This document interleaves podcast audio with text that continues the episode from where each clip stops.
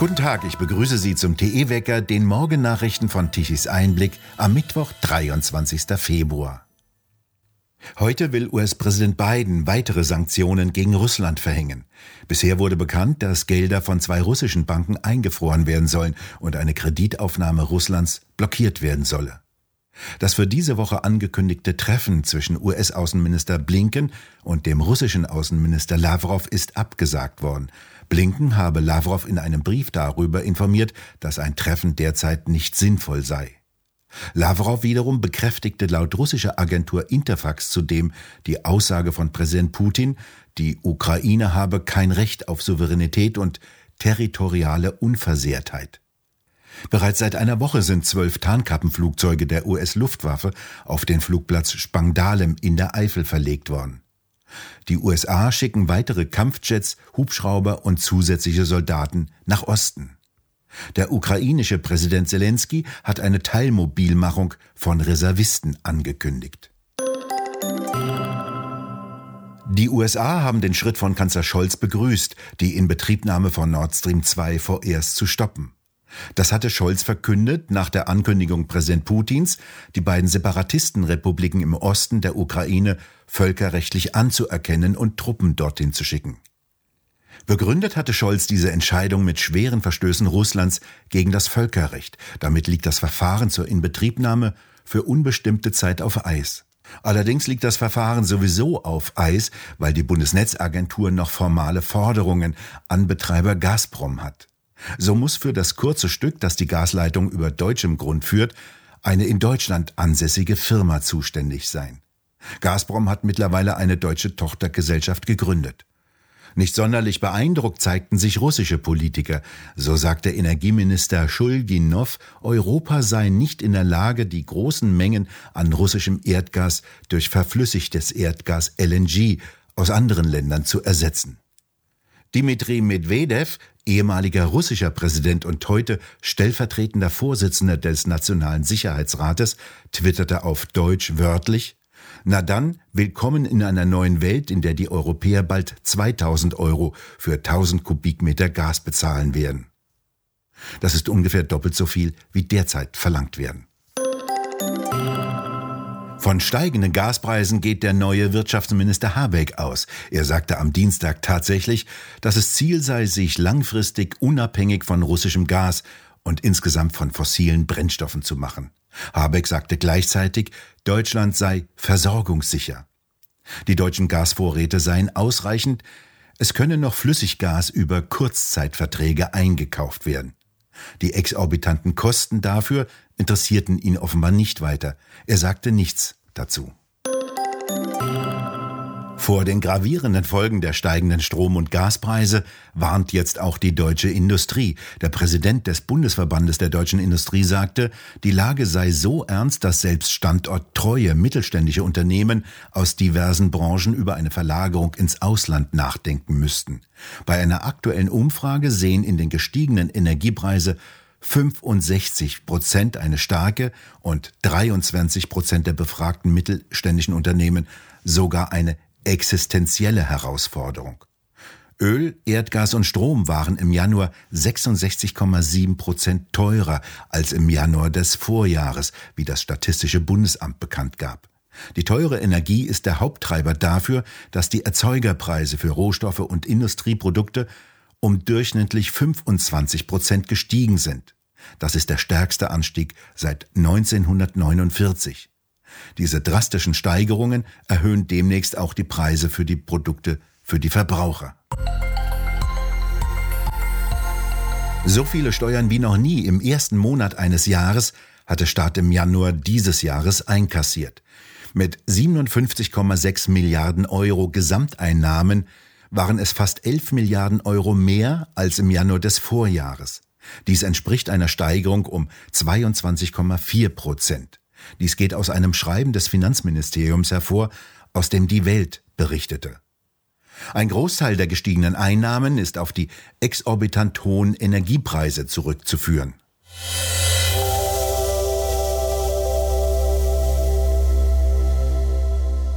In einem offenen Brief an den Vorstandsvorsitzenden der Kassenärztlichen Bundesvereinigung haben über 700 Ärzte, Zahnärzte und Psychotherapeuten dringend vor der Einführung der Impfpflicht für den medizinischen Sektor gewarnt.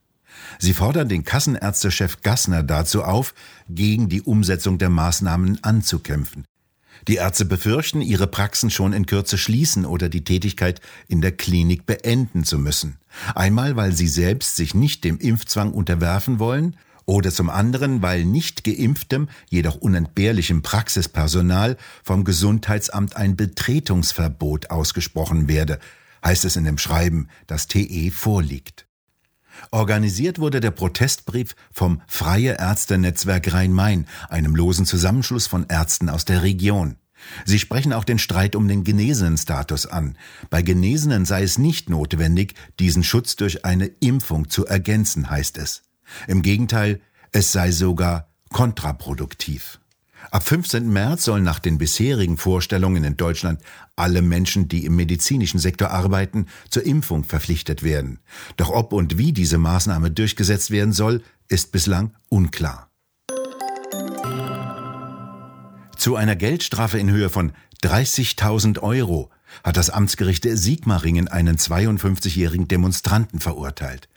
Der hatte bei einer der Demonstrationen vor dem Wohnhaus des Ministerpräsidenten Kretschmann im Sigmaringer Ortsteil Leitz mitgemacht. Mehrfach protestierten Gegner der Corona-Politik auch vor Wohnhäusern von anderen Politikern. Die Staatsanwaltschaft hatte ein beschleunigtes Verfahren eingeleitet. Nach nur knapp einer Woche war dieses Urteil da. Das Landratsamt Sigmaringen hat jetzt Versammlungen in den Straßen rund um das private Wohnhaus von Kretschmann verboten. In dieser Woche hat Australien seine Grenzen wieder geöffnet. Zum ersten Mal seit zwei Jahren dürfen wieder Personen einreisen. So lange konnten sich teilweise Familienmitglieder nicht mehr sehen. Ungeimpfte Alleinreisende müssen allerdings noch zwei Wochen in Quarantäne. Mit einer solch langen Isolierung wollte das Land sich von dem Coronavirus abschotten. Doch das Virus zeigte sich ziemlich unbeeindruckt von den australischen Bemühungen. Es kursierte wie überall in der Welt auch. Mitte Januar wurden noch 941.000 Infizierte gemeldet. Eine deutliche Sprache sprechen die Kommentare in sozialen Medien unter dieser Nachricht. Familien hätten nie getrennt werden sollen, heißt es da. Vergiss nie, wer uns das angetan hatte. Ein anderer schreibt wörtlich, da will aber keiner mehr hin. Glückwunsch Australien, großartige Arbeit. Ein nächster, Australien stand früher auf meiner Liste, jetzt nicht mehr. Ich würde mein Geld lieber anderswo geben. Wieder ein anderer schreibt, die grausame und gewalttätige Art und Weise, wie die australische Regierung ihre eigenen Bürger behandelte, möchte ich nicht besuchen. Das war fast genauso wie China sein Volk behandelt. Die Ankommenden wurden von einer sogenannten Drag Queen begrüßt. Zu diesem seltsamen Bild heißt es bei einem anderen, Sieht so aus, als hätte der Lockdown wirklich schlimme Auswirkungen auf diese Dame gehabt. Das Maß ist voll, das sagen Peter Hane und der bekannte Berliner Politiker Marcel Lute bei dem Talk Tichys Ausblick.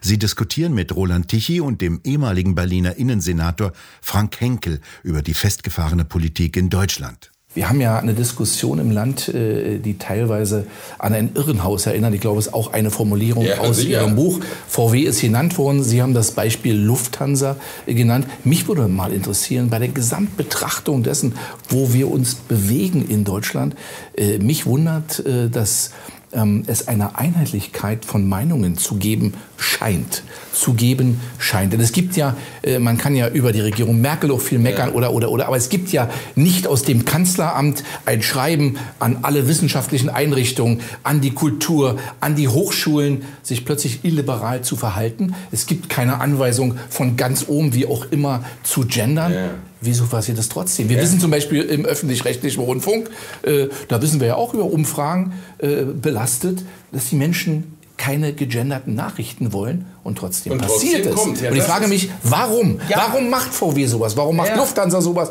Warum macht der öffentlich-rechtliche Rundfunk sowas? Sehen können Sie diese anregende Diskussion auf der Website von Tichys Einblick. Ein kurzes Zwischenhoch bringt uns heute meist trockenes und teilweise sonniges Wetter. Die Temperaturen liegen bei milden 10 Grad. Ab Donnerstagmittag breitet sich von Westen her die nächste Kaltfront mit Schauern und etwas Wind aus. Doch so stürmisch wie in den vergangenen Tagen wird es nicht mehr. Wir bedanken uns fürs Zuhören und schön wäre es, wenn Sie uns weiterempfehlen würden. Weitere aktuelle Nachrichten lesen Sie regelmäßig auf der Webseite von Tichys Einblick. Wir hören uns morgen wieder, wenn Sie mögen.